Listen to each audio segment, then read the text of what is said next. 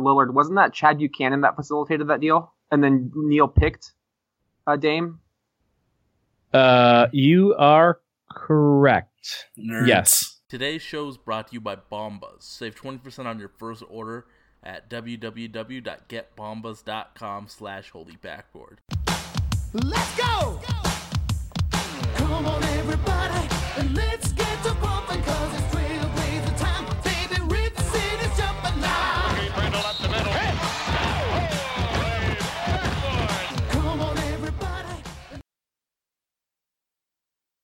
All right, everybody, welcome to the 58th edition of the Holy Backboard Podcast. I am Dustin here in rainy Rip City, and I got my man. Sage chilling in the frozen tundra of southern Oregon.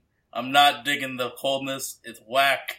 I like wearing shorts outdoors, and this is not the weather to do so. and we are joined by Dane Carbaugh. Dane is no stranger to the Holy Backboard podcast. Dane, let our listeners know where they can, you know, read you, watch you, or even uh, listen to your stuff. Yeah. Thanks for having me on, you guys. Appreciate it. Long time no talk. Uh, I am Dan Carbaugh of NBC Sports Pro Basketball Talk. But uh, Blazers folks may know me from uh, Blazers Edge. I still um, do a weekly video over there, whether Q and A session or a breakdown. Uh, you now you can find me over at YouTube at uh, YouTube.com forward slash Dane not Dan. Don't confuse it, Dane not Dan. Over at YouTube, that's where you can find me. And of course, I'm the host, the co-host of the Locked On Trailblazers podcast with Eric Garcia Gunderson. So it used to be the rewind. When did Dane, not Dan, come about? Uh, well, here, like this will be the first public time I actually tell this story because it's not very interesting, but I mean, I think it's interesting. We called it. It was originally called the Baseline Rewind. That was a sort of a show name. That's not really how YouTube works. YouTube's still one of those corners of the internet that's sort of attached to uh, usernames. You know, PewDiePie, that kind of stuff. Uh, it's it's not necessarily a show that he does. It's you're attached to his name. So I changed it to the Rewind, and then I was doing a little uh, just googling around. I, I kind of didn't realize that YouTube has their own YouTube Rewind at the end of every year, and so I'm just getting crushed in SEO in terms of YouTube and Rewind. Terrible idea. So I needed to find some sort of username that went with it, and uh, I already owned um, the domain name Today Not Dan and a, lot of the other stuff like that. So I decided to switch it over and go to more uh, you know, AIM username style centric thing. So hopefully can uh, people can go over there. And of course now I have a custom URL. So just youtube.com slash Dane not Dan. I have uh, videos there twice a week, typically. Uh, Christmas, I will. I think I'll miss one, so I'll have one in the middle of the week for Blazers Edge, but I won't have one on the weekend.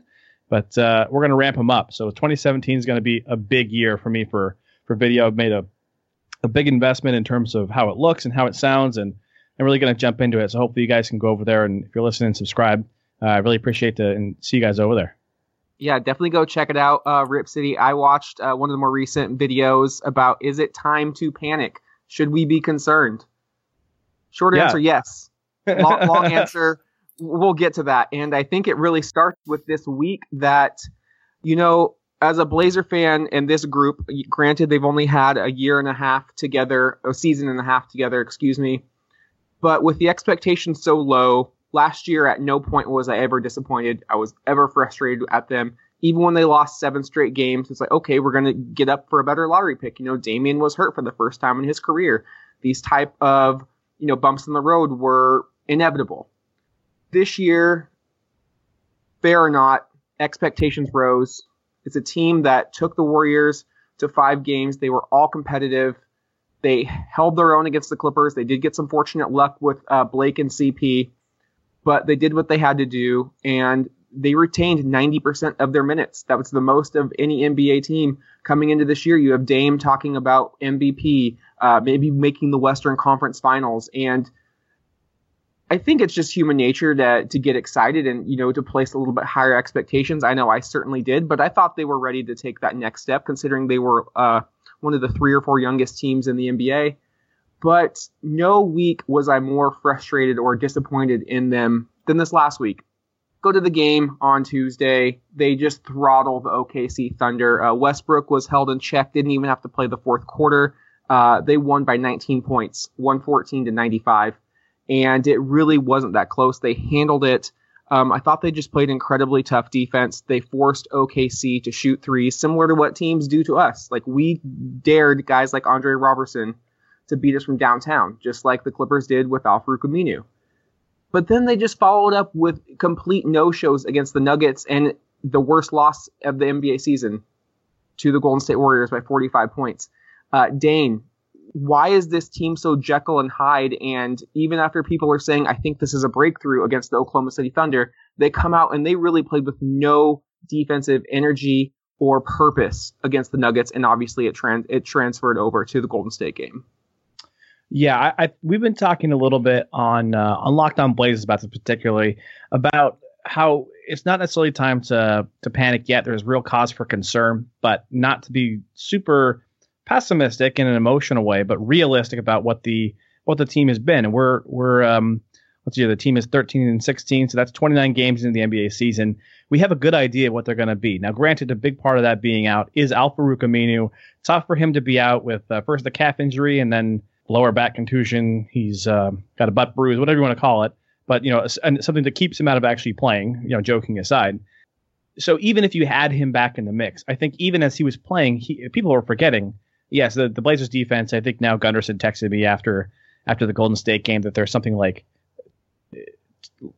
top or sorry lower lower 10 like like eighth worst defense in NBA history or something in terms of defensive rating. I'd have to lo- have to look that up or verify it with him. But uh, in any case, it's it's really tough to see that, and it's not like Al-Farouq Aminu is going to fix that one thing all by himself, and it's not like he was hitting those open three pointers that they desperately needed, and that he was hitting last season at least to uh, to really start it off kind of unexpectedly.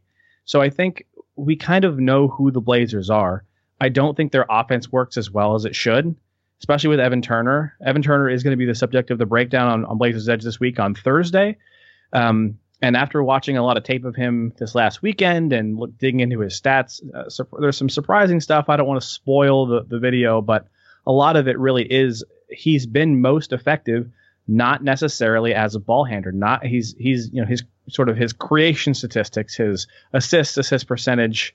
Um, NBA.com has some stuff that's about uh, it combines hockey assists and assists that lead to a free throw.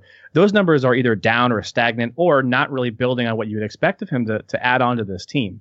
What he's really been the most effective is sort of in isolation as a post player by himself against smaller guards. That's where he's been most effective. Other than that, not really been great for the Blazers. And obviously you have Allen Crabbe not playing super well offensively, really taking a hit on defense, not playing very well. And so, and of course, you have all these issues with the front line. Damian and CJ haven't defended the pick and roll better as guards. There's a lot of problems on this team. And I think, you know, the, the game against Oklahoma City is a game in which Terry Stotts and his his coaching staff really game planned for that game. And OKC is as it is easy to say that well, you sort of have one linchpin, and they did shut down Russell Westbrook. I, if I recall, I think he was 26 and six that night. Didn't play the fourth quarter. Um, but it's not super hard to slow him down. I just I had a breakdown come out today on NBC Sports Pro Basketball Talk about Russell Westbrook and his triple doubles, basically saying it's it's really hard to slow him down. The Blazers were one of the teams that did it, and uh, I think that was a, a, game that was just game planned for really well. They had some time between uh, that Oklahoma City game and uh, the LA game leading up to it. They're back at home. Obviously, the Blazers play better at home, um, but man, they are what six six and three since the December started, and they they close out against some easy teams and some really some really hard teams before the first year. I'm I'm not saying that the Blazers are done for. I think they can keep their head above water, but it's it's my opinion, and I don't just because of I haven't had much evidence to to go against it. I don't think the Blazers are a very good basketball team right now. No, and that defensive rating you were uh, talking about is actually uh, one 13.7. Right now, it is the worst in the entire NBA. Worse than the Brooklyn Nets, who were kind of went to the scrapyard to find players. Worse than the Philadelphia 76ers, who are without their number one pick and continuously tried to tank for like four years in a row. Worse than those teams. And we are a team that is young, they're long, and they're athletic. But when I watch them on defense, they don't have a clue sometimes. Like, offensively, I think their IQ is high, but Sage brought this up a few episodes ago. I don't think they're very smart defensively. No, uh, you know, Gunderson and I have talked about this a little bit. Uh, it was kind of an aside, but something that caught on for two podcasts last week about how it's it's interesting. Some of the players, I think, if you are like uh, Mason Plumlee's a good example of it, and just if you guys that you know play basketball at a high level through your you know middle school, high school careers, it's as as somebody who was I think a pretty good offensive player. That was mostly I felt because of sort of the the court feel that I had, and and I really wanted to try on defense. So a player like Mason Plumlee, who has really good court vision and really good court feel as an offensive player, and wants to try hard on defense and does, I think. But it's interesting to see him make a lot of those mistakes. Not to not to single him out, but he's a, he's an easy one to sort of use that as an example. Um, and so yeah, they're I don't think they're very on top of it. And and I I, I do wonder how much you know Terry Stotts called that sort of that that team meeting. Uh, I forget that was two weeks ago, something like that. I forget which game that was after, but um, I, they had a film session, and then the, you know the next practice after that, they they stopped after every defensive mistake. And I wonder how much of that got put on Damian and CJ, just given the nature of how much they mean to the franchise and how hard it is to call out star players in the NBA. But at a certain point in time, you really do have to put a lot of it on them, and and sort of I think it's Neil Olshey's position now to understand. Look, if, if this doesn't work for the entire rest of the season, you know Mason Plumlee got to go because the only way you're going to survive with the Damian and CJ backcourt in this league is to have an Aminu and a Robin Lopez up front, so, somebody like that, because it's not you know, all that help defense, all those hard digs off the wing. That's not coming from the one and two spot. It's going to come have it's going to have to have to come from three, four, five. That's Mo Harkless, Aminu, and a good defensive center. Um, yeah. So I, I it's it's uh defensive side of things is uh, pretty ugly and and frustrating to watch. I think if you're a Blazers fan. And you mentioned Lillard. He actually kind of called out the team after that Golden State performance. I'm going to quote him from the ESPN.com recap. Says, "Man, it's okay to turn the ball over. It's okay to make mistakes, but we have to play with some damn heart and compete out there." I completely agree. I can kind of see it in his body language, especially after the Denver game. He went off for 40 and 10 and looked like he was doing everything he could to keep his team afloat, but he's not getting much help out there. I really hope this doesn't turn into a Kevin Garnett in Minnesota situation where you've got an, a fabulous player, but they can really never make any headway in, in the Western Conference playoffs, and he eventually has to move on. I don't think anybody wants to see Lillard leave Portland, and I think it's way too early to speculate that he would, but you don't want to start seeing things like that. So I think this team really needs to start uh, turning it around. But my question for you, Dane, is Dame is the offensive savior. He does everything for this team. He's having an MVP, maybe not MVP type year, but his personal MVP year. He's playing the best basketball of his career. Is it too much? And he's leading the NBA in total minutes. Is it too much to ask for him to set the tone defensively when he's already doing everything else imaginable? I think there are a lot of players that can do that, and just given their their natural talent, their abilities, and maybe the system they were put into, and um, you know, the um, I think there's a lot of ability that goes on being able to pick up things and then execute after on practice, especially on the defensive side of the ball. I would say that Kawhi Leonard is one of those players, obviously, as a potential DPOY for this season. Damian Lillard, I don't think is that player. He's not naturally some some players are just not naturally that type of thing. And and you know, defenses in the NBA are really complex, and players are so good at scoring the ball, so efficient. Um, and working with that system, I don't think that Damian Lillard. Again, I don't think the Blazers. Uh, you know, may, maybe there's some some things that they're seeing, but uh, you know, obviously in Damian's comments. But I don't think the Blazers are uh, bad on defense for lack of trying. I think they want to try, and all the guys in the team are good, um, sort of reliable guys who will take something to heart that a coach says and then try to put it into effort. But we've seen even players like Evan Davis, who are who is a, a good defensive player, seen his advanced statistics drop off this season in terms of um, defensive rating, uh, finishing around the rim, uh, offensive rebounding, and so there are some weird things going on with this team. So going back to Damian, yeah, I think it's tough because he's not na- that's not naturally the thing that he is best at. Clearly, he is an elite scorer in this league. He's probably in the top ten in terms of MVP voting this season. He's definitely an All Star, obviously. But if he's not that natural person, I I, I think just flat out, sort of outside of everything else, yeah, it'd be unrealistic to say this team right now needs to have Damian be that defensive pace setter. That's wh- why. That's not that's really not something that he's should be. I don't think he's capable of doing right now, and it's sort of unfair to point out to him. I think Absolutely. de- Uh, defense defense in this league is a is a team game, and this roster is not very good at defense. It's not it's not all on Damian Lillard certainly. Yeah, I mean, we rely on him so much. It's it. The right word was unfair. It was unfair to ask him to set the tone defensively. I mean, we're really talking about LeBron James, who took an 07 Cavs team, even last year's Cavs team in the finals, to be the number one alpha on offense and defense and be elite at it. Those guys are once in a generation type. So, as great as Dame is, it, it- you're right. It's unfair to put that on him. I think we need help, and it starts in the back line. We do not have strong back line defenders, and unfortunately, what hope Portland did have with Festus Ezeli signing him from Golden State this offseason, it looks like it's not going to happen this year. He has been reported to uh, go under arthroscopic knee surgery. I believe it is what the left knee, and he could be out for the season. Uh, Dane, he has a team option. Just gut feeling. Do you think he's part of the future in Portland? No, I don't. I think Neil Olshey took his gamble. He took his gamble with his backdoor out of it with the with the with the team option on his thing, and he has the ability to recoup something like 3.4 or 3.7 million dollars to that disabled player exception that he could get, which uh, interestingly enough could also turn into for a team like Blazers who are 18 million dollars over the salary cap can turn into um, money they can move as part of a trade, so they can help get a player somewhere. Obviously, they're not going to pick up some you know, three million dollar player off the couch or something. That's not what's happening with the Blazers. It gives them a little flexibility in the trade. The Blazers, you know, desperately need to make. I think we saw rumblings from maybe Jason Quick at CSN that a a trade he's hearing, you know, trades are um, imminent and and 100% going to happen. So we'll see. I don't think Festus is part of the future in Portland. I think Neil Olshey took his gamble on that, uh, did it in a very safe way and did it in a very smart way. And as Neil does, he will find something that comes out of the woodwork and probably surprises us all. And you know, speaking of trades being imminent, the way this roster was constructed this past offseason, it was to make trades. There's no way they thought we could have this much depth at the time and say, yes, it's going to work out. We're going to all of a sudden be the 98 99 Blazers and play, you know, 12, 13 guys a night.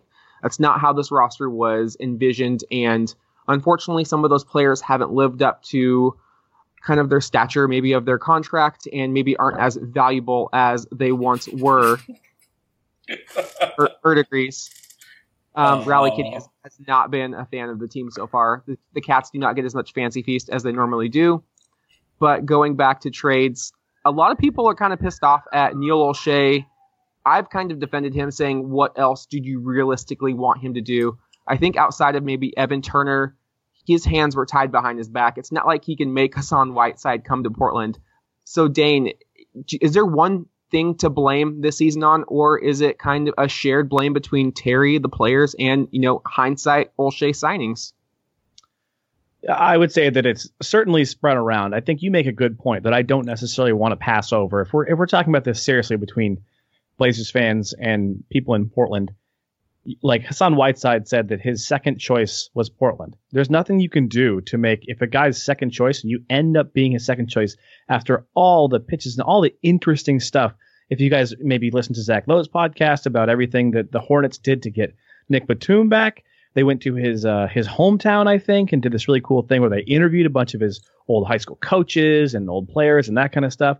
All these crazy things that these teams do to get these players to come back or to come to their new team.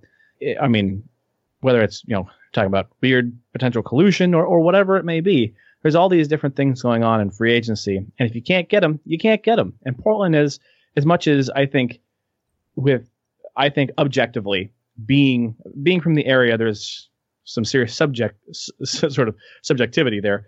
But I think Portland now is a, a better place than ever for uh, than it's ever have been for an NBA player to live, and it has a great team. I think it makes sense as a destination. I don't know why a lot of players wouldn't choose it, given that especially a lot of the guys that Olshey has tried to get in the past are big men. It's not like they have anybody ready to take their minutes. It's not like they're trying to add a shooting guard and they say, well, where, where my where my backward rotation minutes going to come from?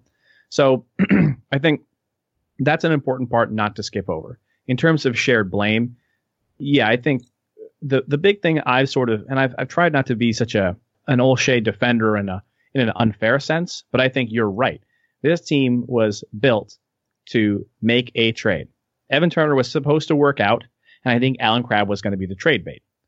Now, Allen Crabbe has played poorly, much much more poorly than any of us anticipated. He seems to have taken a step back, surprisingly, and maybe it's maybe it's a money thing, maybe it's an attitude thing because of where he's playing. He doesn't want to have to play with Evan Turner all the time. They don't necessarily play very well together.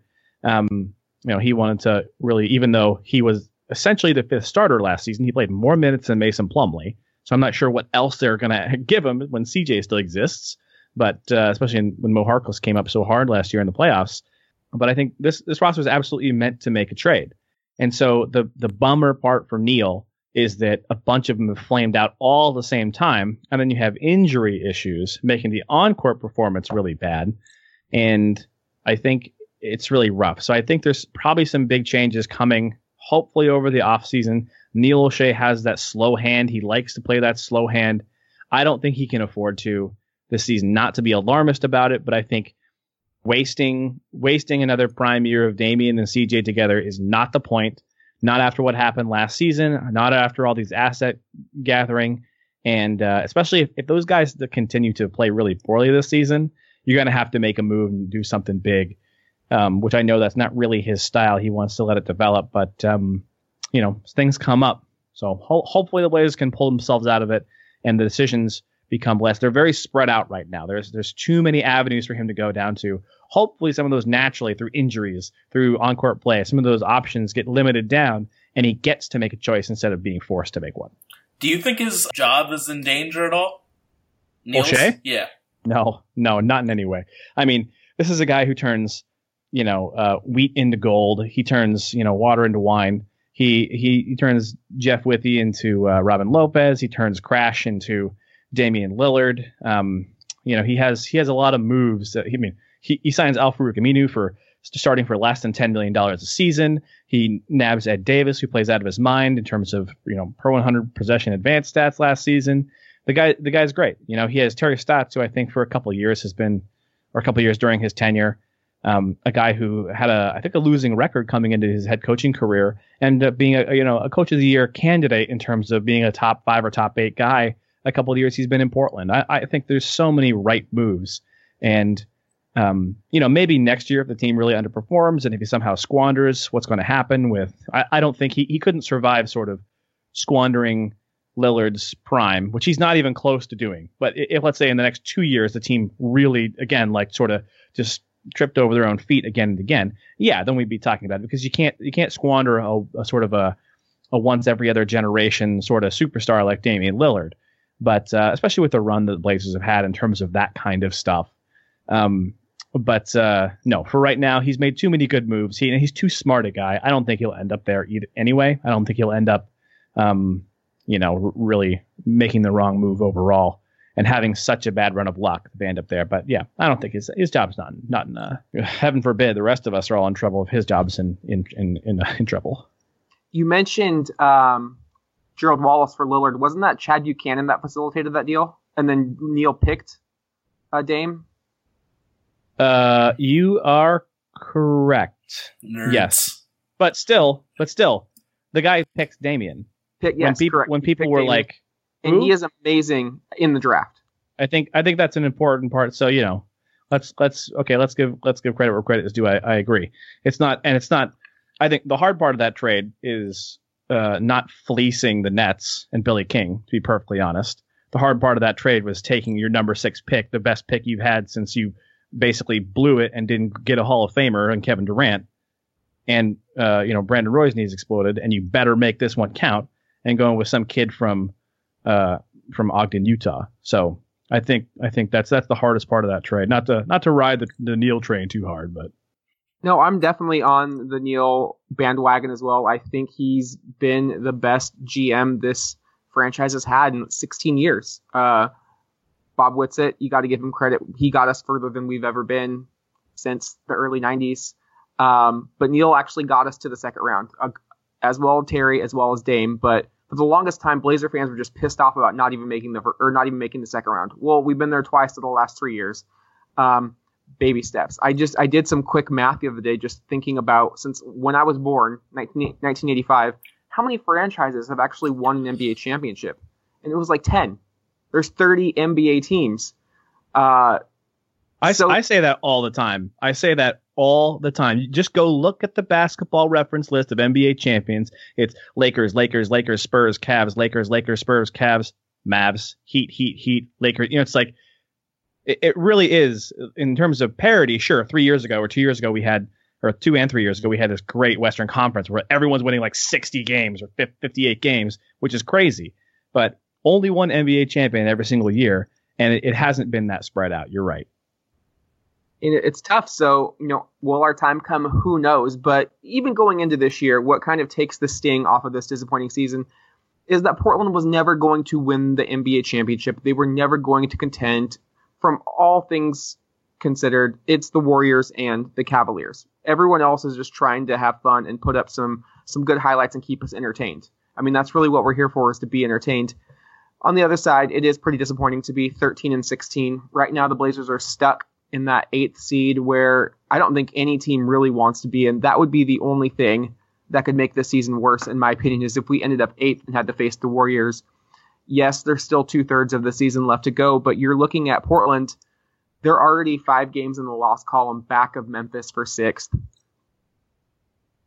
It, it just, I don't want them to lose, get out of touch, like fall off of the radar completely because you don't know if Memphis is going to just implode with injuries or other teams are going to fall off the map. And you can't bank on having another hot January and February like you did last year. So my reasoning for with Portland and being a little bit concerned right now is a lot of the things that worked in their favor last year, like taking Bonley out of the lineup and maybe reducing his minutes, that's off the table.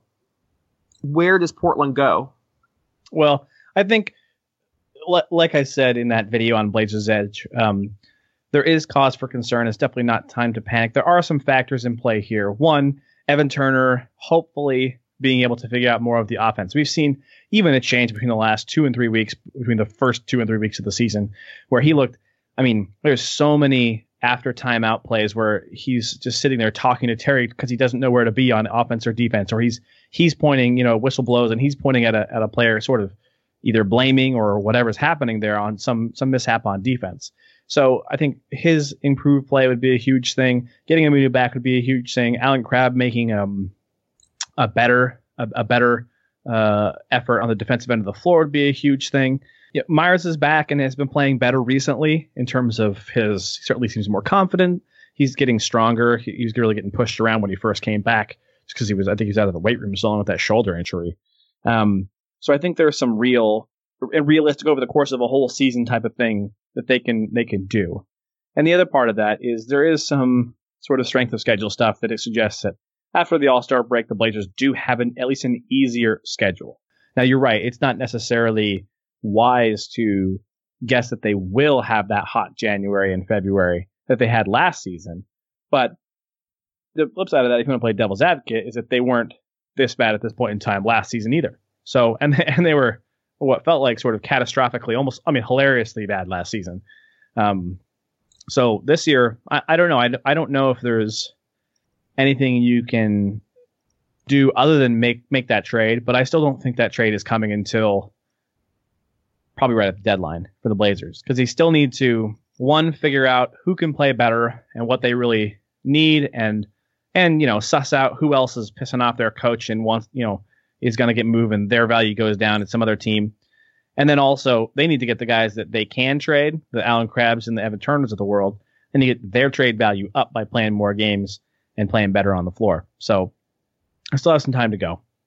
Yeah, my thoughts are even if the schedule does ease up, is it fool's gold if you still can't put up a competitive performance against the Golden States, even the Houstons of the world? It seems like this year, whenever we go up against a really elite opponent, we've been put in our place real quick. And I think outside of that Clipper game last Monday where we lost by one um, in Los Angeles, that was really the first time I thought we put up a good fight against a top five team this year.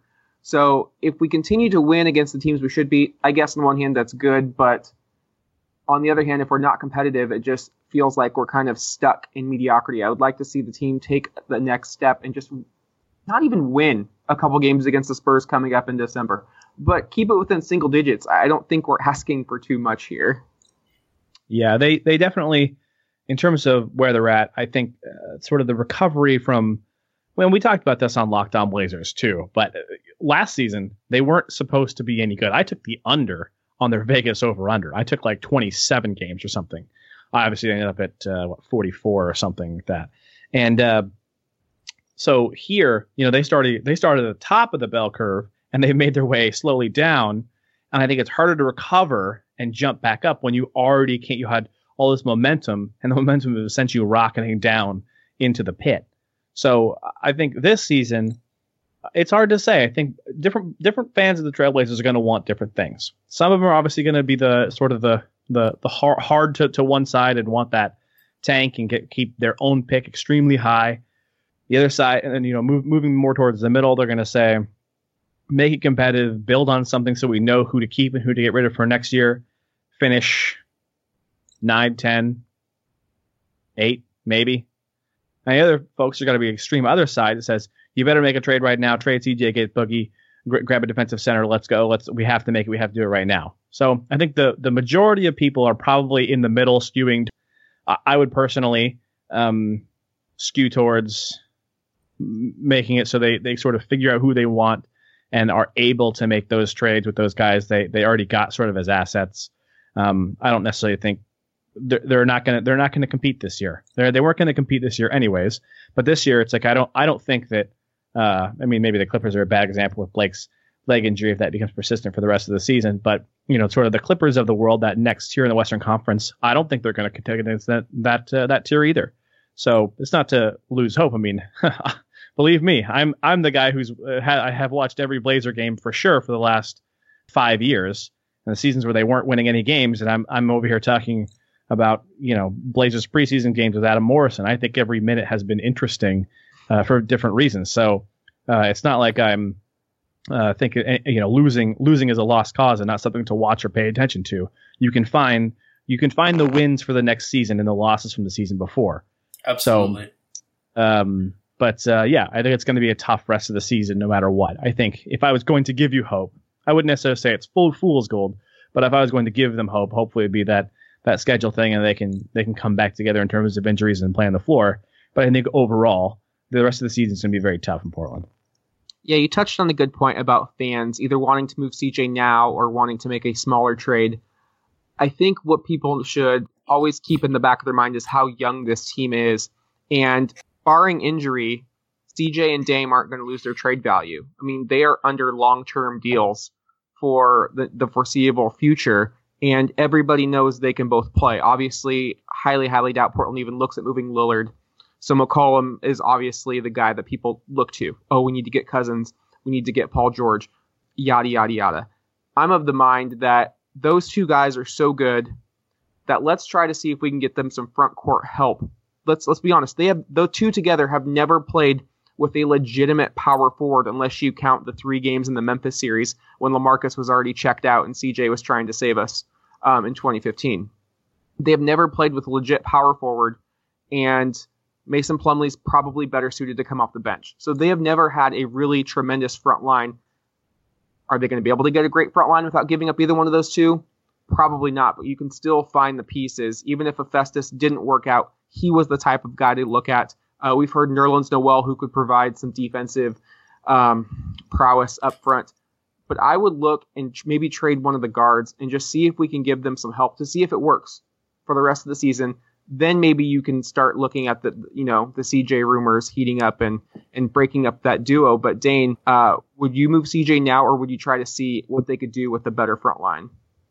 I would wait and see what they do with a better front line. I think this team has constructed similarly in terms of maybe the, the post play is different, the defense the defense is different, especially from a guard perspective. But we've seen a team with really good players, but with at varying levels of stardom. Especially, you know, there was a couple years there of Nick that wasn't very good, either three point shooting or the year before that he was a terrible running the pick and roll with him. So varying levels of sort of being good, and then with good defensive center, a good star one, good star two, Damian and Aldridge. I think that's the way this team needs to go. They need to sort of build that base back up that they had for such a sol- for such a long time. It's just a it's just solid team. I feel like I was just watching highlights or what was I looking at? I was looking at um sort of I was trying to compare some plays from the season, a couple seasons with uh, Wes and uh, Aldridge for this Evan Turner thing, and um I just sort of kind of just like jog jog my memory about about those teams a little bit. And I'm I'm definitely of the side where I don't think that uh you know if if you trade CJ for Boogie, I don't think that Blazers team is very good. Even, uh, I mean, two. That's only still only two stars. If you want to be, I mean, even you're talking about the Clippers, potential or sorry, uh, perennial playoff losers, the LA Clippers. Who do they have? Blake, Chris Paul, and DeAndre. Three players that are all going to be, you know, uh, if uh, under the new CBA, potentially like, you know, 20 plus million dollar players every single season of their careers, the next, you know, the next contract out. Um, the, uh, that only gives you two players for, for Boogie and Damian. And you have all this volatility about alpha dogness and team fit and culture and Boogie being in Portland and, and all this other weirdness goes around that. I don't, I don't like that move mostly because I don't think that Blazers team is still very good.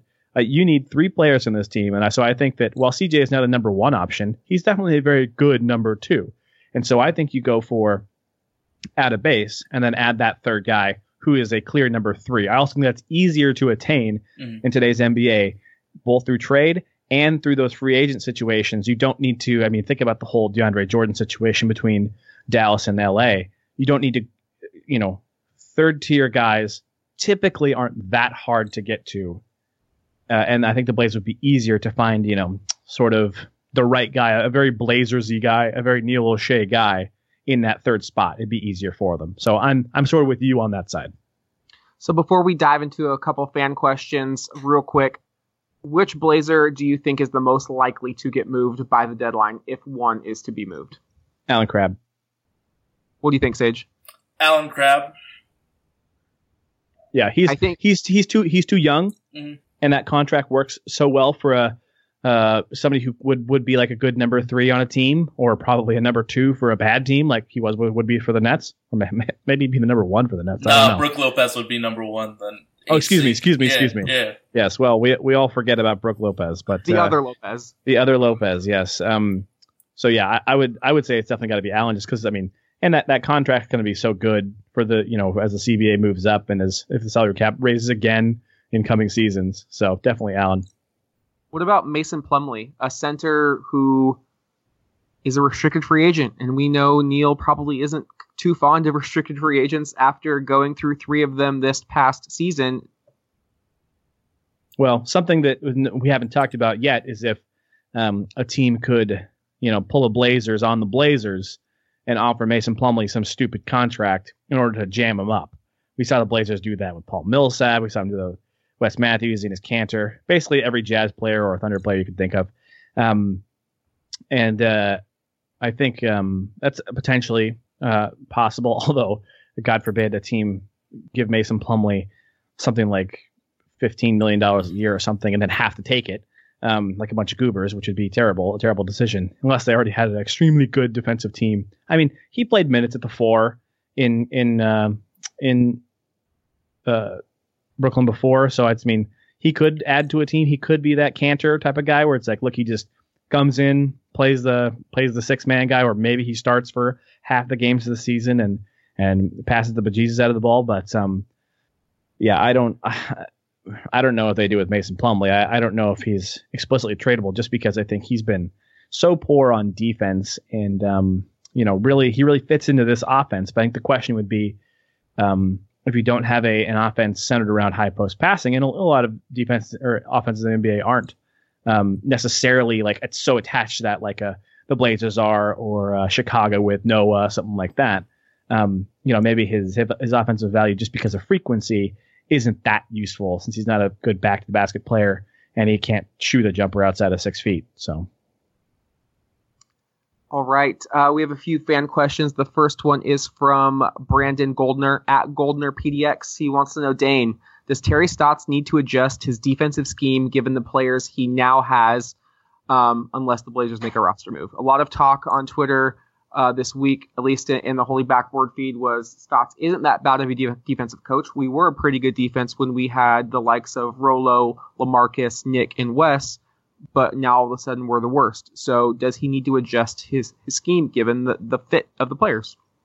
I mean, if we talk about the tenets of the scheme, it's trying, it's running that ice pick and roll coverage, the big man down low, guys fighting over the top of the picks, trying to stop that three pointer.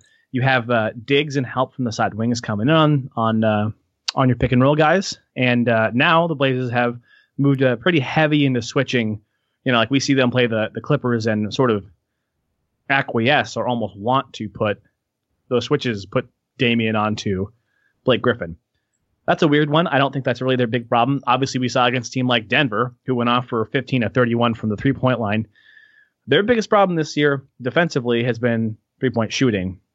One of the worst terms in the teams in the NBA in terms of uh, points allowed, uh, free throw or uh, three point shooting percentage allowed, and attempts. So a big one, an interesting one there is attempts. Are they shooting well and are they shooting often? And a big one for me is obviously um, just how bad they are at doing that. I think a lot of that really is sort of how their how their help defense works, and they're not getting those those digs and slides and, and stunts. Stunts is something that's uh, if you guys are listeners are unfamiliar, it's uh, when a player is trying to make up space and sort of uh, hedge himself between two offensive players to give them to give the offensive player with the ball pause before shooting or making a pass attempt, so the other player can recover. Uh, they're they're just not as, as good, at that kind of stuff this season, um, and it's it's really shown. I think it's defense is all on a string, Mhm. and it's been a bad defensive team. I think on a string so far. I, I think it's really more due to roster makeup. I don't think Terry Stotts is a bad coach, and in the NBA, your whole you know coaching staff is sort of it's not just one guy. It's like those other five dudes on the on the in suits on the on the you know sitting behind the bench too. There's so many of them uh, working for you, and a lot of them have been the same for this time with mu- with a much better roster where they've been a better defensive team, and we've seen you know we saw them make a leap uh, between 20 uh, what 13 14 and 14 15 I believe, and um, so I, I think it's not necessarily up to Terry. Uh, it's it's possible we see. I mean, Neil Olshey doesn't seem like a meddler, but it's possible we see like a, a Brooklyn situation where a, a Lawrence Frank type guy gets brought in specifically to help run the defense. You know, a former defensive strategist and uh, a head coach himself. I, I don't know if they'll go that crazy with it. If it, but if it ends at a historic low, it's it's, it's really possible. I know that's what my man Sage has been calling for for a long time with Terry. Probably two years now. I mean, it, it's just good to have someone other than me complain or say these things. So I'm, I'm just, I'm just letting you go off. We're putting the battery in your back and just letting you say that, say that shit, man. Yeah. Well, I'm glad I'm I'm uh, for your listeners, and I'm I'm backing you up here by proxy. Yeah, man. You're my mom's favorite uh, guest, so You're coming in- Appreciate it. you're coming in very strong today, man. Yeah. Shout out shout out to Mama Sage. Mama Lee. She does. She listens to every episode. Mama Lee. All right, uh, here comes a question from one of my favorite follows on Twitter at KJ underscore NBA. He wants to know, Dane, have you tried the new Blazers Stumptown blend? Uh, no, I have not. I mean, so I've, if your listeners aren't familiar, I I now live in Seattle, so uh, I've I've been trying to get some, but uh, every time I try to I try to get it, you can't just can't just buy it or walk into it. I forget when we're at a game or something, so I haven't tried it. I would assume I really like Hairbender, so Stumptown is uh, one of my favorite coffees. I don't I don't like. I'm just gonna say it. I don't like cold brew, but uh, so I know that's that's sort of sacrilege. But Hairbender is delicious. Stumptown is delicious. Uh, I'd like to try it soon. Have you guys? I got some for my mom, and I had some made for myself. It is pretty good, and I'm not a huge coffee drinker, so I'm not a huge t- coffee drinker as well, so. I honestly thought it was beer for a good second. I, I, that's how much of a coffee drinker I am. I assumed Yeah. it was beer. Do we know which Blazer won at dodgeball? We heard the story on broadcast, but was that ever made public? Oh, I don't know. I I saw that story and I was like, I have to read this, and I forgot to click on it. All I, I do I do remember seeing was it Mason Plumlee said he was the worst at it, which makes kind of makes sense if you if you've seen him grip a basketball at the free throw line. He does that thing where he's gripping it with his thumbs and his pinky out, and mm-hmm. then when right when he goes to shoot it, he moves his thumb and his pinkies in, so he shoots it with his hand like put together like a like you're putting up your hand to say stop. And so that's why he, he doesn't he's not actually controlling the ball at release. I would assume it would be very difficult to play dodgeball if you're doing the same thing. It would just flying off in all directions. He's also the biggest target. He's also the biggest target, exactly. Yeah. So, question I for mean, he's myself. got some moves, but I I know I asked it on the Dane um, for the Locked On Blazers podcast, but what are your thoughts on the Lillard three? I like it. I like it a lot. Uh, the your your specific question was a great one. Thank you for asking. I did answer that. That was the uh, the last answer on my last uh, uh, Locked On Blazers podcast. I also did a video version of that podcast. Your listeners can check out over at my YouTube channel. Um, but uh, I like the Dame three a lot. I think in terms of aesthetics, it's not my favorite. The two is a really good looking shoe. My friend you said it looked like an 80s runner. It's super cool. That first that first one I know that you have, Mhm. they put out um, over Christmas last year or something like that, around Christmas last year. They didn't end up releasing it because there was some manufacturing issues, but uh, so they like they pulled a bunch off the shelves. That was a really sweet colorway. Um, and I have one behind me here as we're talking. I have the the Rose City colorway, but it doesn't fit me. The heel is too thin for me, even if I size up like two sizes. The three apparently is supposed to be wider, according to Casey Holdahl. He told me it was wider, so hopefully it would be. And it's got bounce in it, which I like. That's a that's a high rubber content EVA foam, and so uh, you know, so a lot of cushion and bounce. So I'm I'm super excited about that. Um, I like the colorway. I think I could wear it around. I need a I need a winter colorway that's not just like all dark black and red though. But if it's if it's good and it fits me, it legit might replace my. I wear Air, Air Maxes now, so it legit might might replace it. I actually prefer in the Lillard 2 at least the bounce to the boost. Feels softer to me. Yeah, yeah. I like I like the bounce. It's cool. And it keeps the cost down. I know they uh, raised the price up to 115 for the three, so The get the boost is games. I, I I wore some of those boost runners for a long time from Adidas. They're kind of wobbly, to be perfectly honest.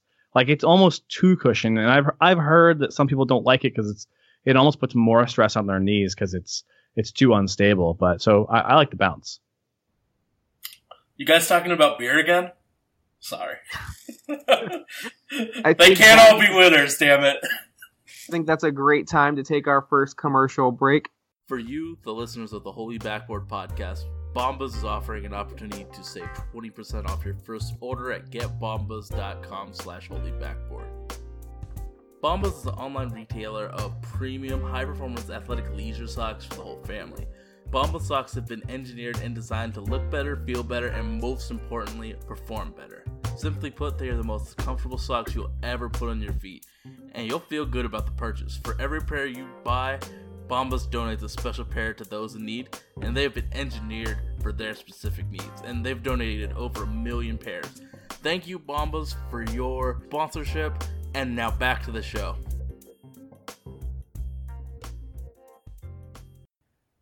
All right, welcome back to the Holy Backboard podcast. We are recording Monday night with Dane Carbaugh. Dane, we are going to look ahead at the Blazers' schedule this week.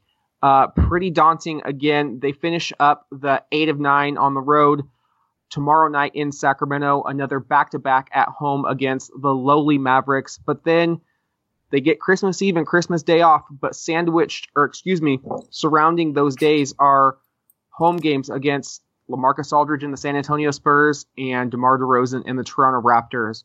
Uh, very tough week for Portland, especially considering this was already the toughest stretch of the season. The eight of nine on the road, and then you've got the two really powers of the conference outside of I think Cleveland and Golden State, Toronto and San Antonio would probably maybe be the second choice for those teams to to represent their respected conferences. But let's start with Sacramento, where Portland has had some success so far this year. They did play them back in uh, November 11th in Portland. They won in overtime, 122 to 120. Uh, that was the game, if you remember. It was Demarcus and Dame just going at it back and forth.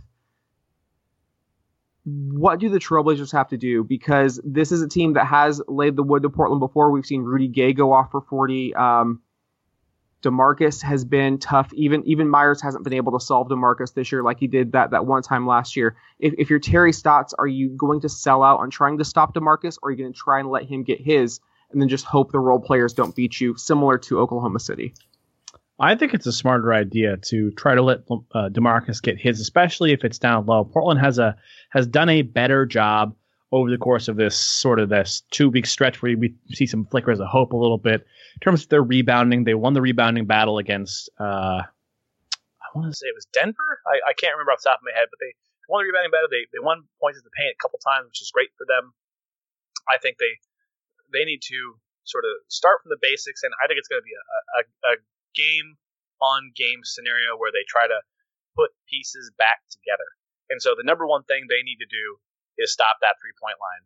And, um, you know, if they can do that against uh, a team in Sacramento that um, is struggling themselves, I think it's a good good way to go into that back to back against Dallas. Uh, either what they have the worst record in the NBA, or, I don't know where they're at right now, but uh, they uh, they certainly have uh, they have they have uh, they're so they're seven of twenty one. They have the They're worst record in the NBA. They do have the worst record. Oh, they Yeah, lost tonight to Denver. Yeah. So, um, you know, that's a great way to go into that game. But start with the three point line, really attack that, let DeMarcus have his.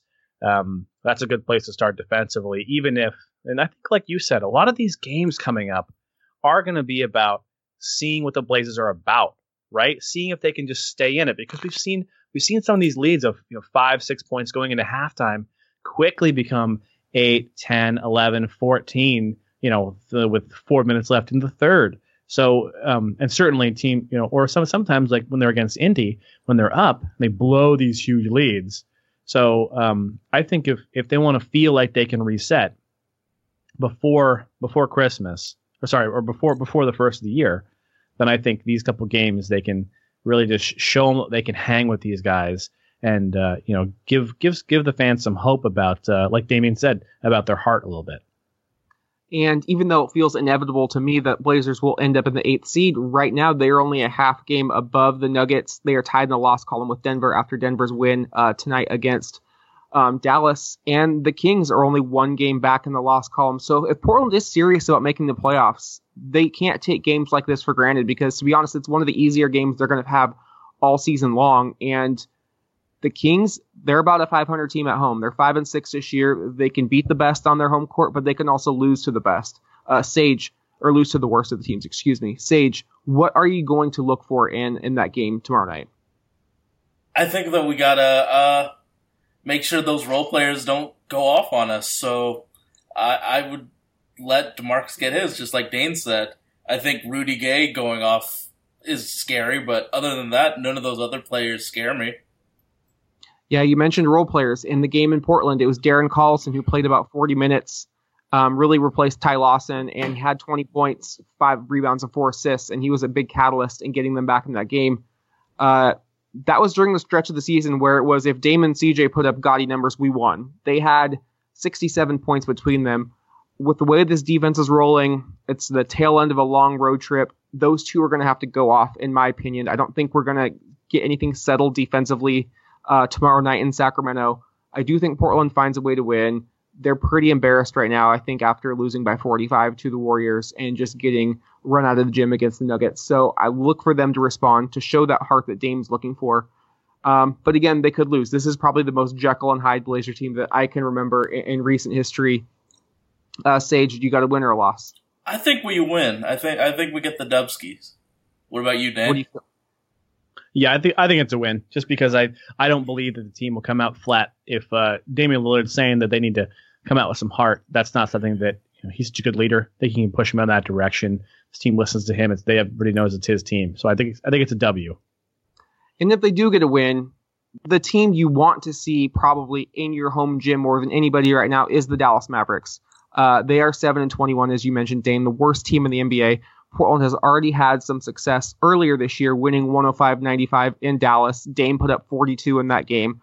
Uh, they don't really have any guards that can stick with Lillard. Uh, it will be Wesley Matthews' return uh, to Portland for the first time this year. Although, if you've read anything leading up to that first game, not really a big deal to him. Not really a big deal to the current Trailblazers. It's just a big deal to the fans who still really have a lot of love and appreciation for uh, number two.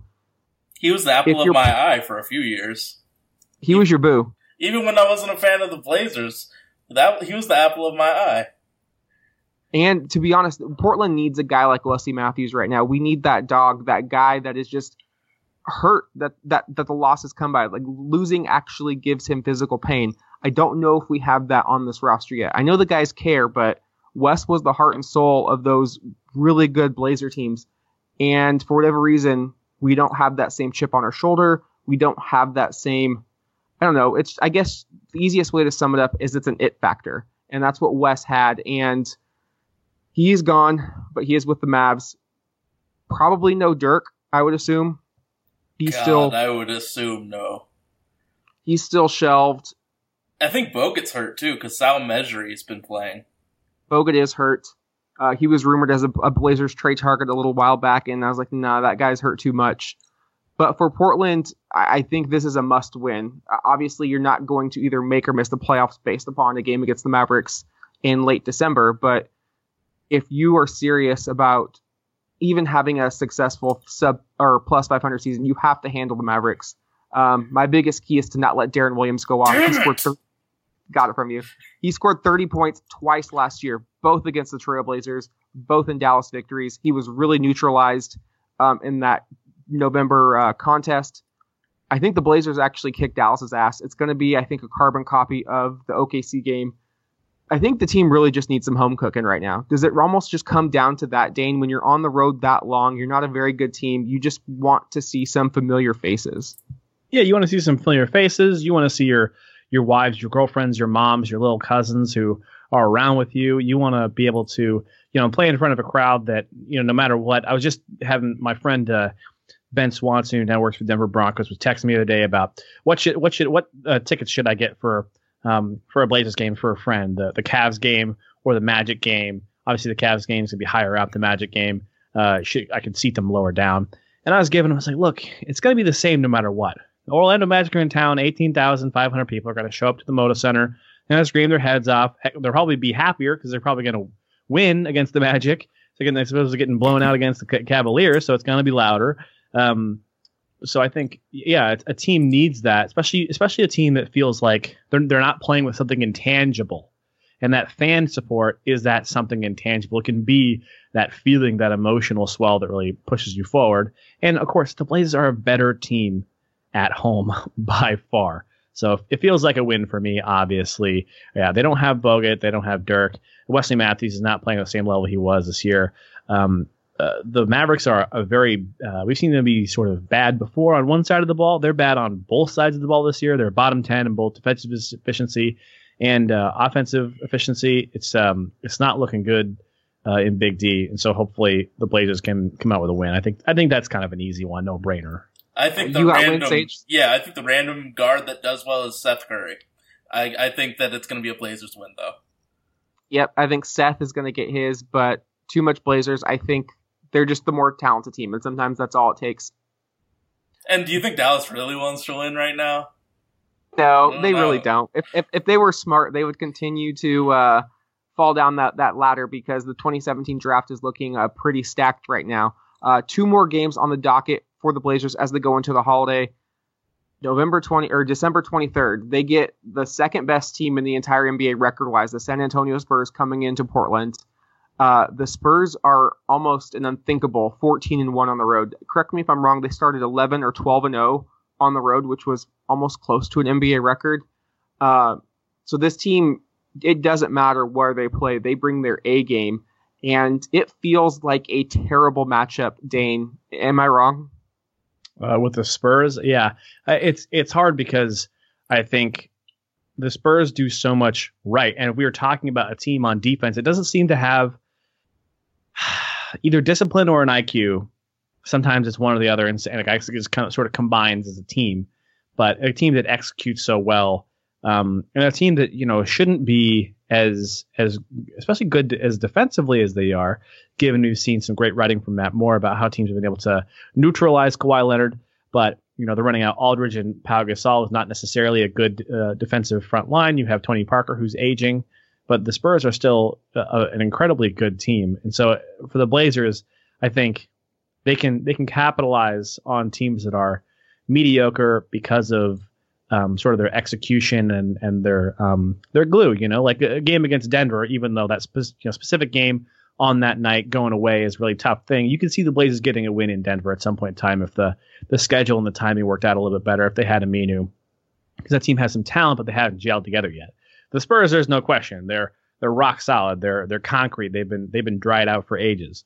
Um, so I think it's it's going to be hard even at home for the Blazers too. Like that that's a big game for me. That'll be the first game for me I think over this four game stretch we're talking about where I really want to see the Blazers as almost I guess you call it maybe defeatist if you were a member of the Blazers organization, but I want to see them not lose by 10 the Spurs. That's a good start for how bad they've been lately. Not lose by 10, which is realistic considering how bad they got blown up by the Warriors and how how bad they got blown out by the Nuggets. they've been playing so bad that leading up to that game, I told Bassie, if the Blazers just lose by single digits, you'll get fancy feast. You don't even have to win. They let him down. Hopefully, they won't do the same on Friday. But the Spurs are a team that I think does things so so well that the one aspect where Portland could get them is we have more youth. I think we have a lot of long athletic players.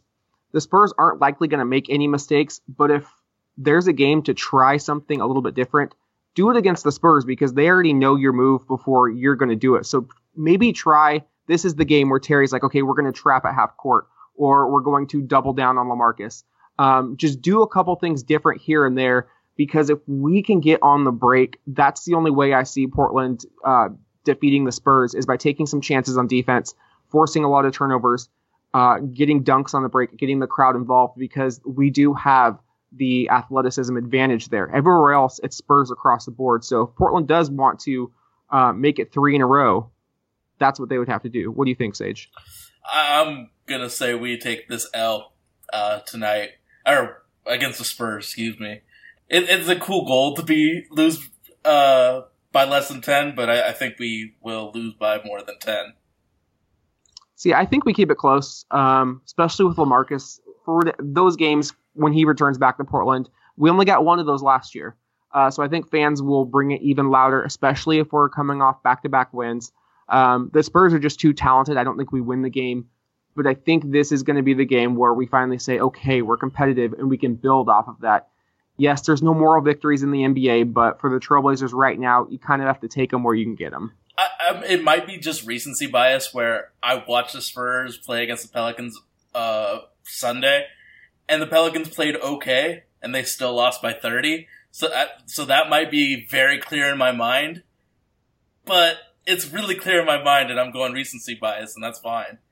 I think the one opportunity Portland does have to get their marquee win of the season is the day after Christmas. The last game we're going to preview on this podcast, and it's against the 19 and 8 Toronto Raptors, currently sitting second out east. Uh, they have a very nice 9 and 3 record on the road, but they are going to be traveling over the holidays. Portland is going to have their home. They've they've paid their dues so far in December. You've got a team who in the Raptors they're traveling. They're probably going to spend Christmas in Portland in a hotel. Um, that could go one or two ways. Portland could come out um, lackadaisical and kind of resting on not really their laurels, but feeling too comfortable. Where the Raptors teams have said, good teams, they come together on the road. But I think the day after Christmas, this is the chance for Portland to get their signature win of the year. And it starts with DeMar DeRozan. I know last year he had 40 plus up in Toronto. It felt like he was shooting a free throw every other time I turned and looked at the television if Portland can win the battle at the free throw line, I think they have a great chance at this because DeRozan is an amazing scorer right now, but he does a lot of his damage, at least last year when he played Portland at the line. So whoever Portland puts on him, I don't think it can be CJ. I think Mo's going to have to do as much as he can, and you're going to have to hide CJ elsewhere. So you're going to put him on DeMarre Carroll? I think I would take my chances with CJ and DeMarre Carroll than CJ and DeMar DeRozan. Yeah, the uh, the tough thing with the Toronto Raptors, there's twofold. One, they're the best offensive in the best offensive team in the NBA right now, which is tough. They are uh, a top three team in terms of three point shooting percentage. The good thing for the Blazers is that they are bottom half of the league in terms of three point attempts. So they don't shoot as many as you would think for a top team. They're not the Rockets or anything, but they make them count. And so again, that'll be a, a point of contention for the Trailblazers this time out. DeMar DeRozan is shooting, uh, I think, I recall, historic from one of the uh, the five foot ranges uh, in mid range, kind of kind of hilariously good, above fifty percent. Um, that Lamarcus Aldridge style. Uh, oh, he's actually good at this one section as long as it's a good shot kind of guy. Um, and they have to find a way to, way to shut him down. I think it'll still be tough, even though it's at home. The Raptors are uh, an inc- incredibly good team that are uh, sort of the the opposite of the Blazers right now. Or, uh, every other Snapchat you see posted to Twitter or or uh, or Reddit or something is just, you know them singing on a team plane or hanging out or goofing behind each other. Um, they've really gelled and they've come together. So I think it'll be hard, uh, kind of a, a, difference in attitude, or at least um, difference in attitude as we look at it right now uh, for those two teams.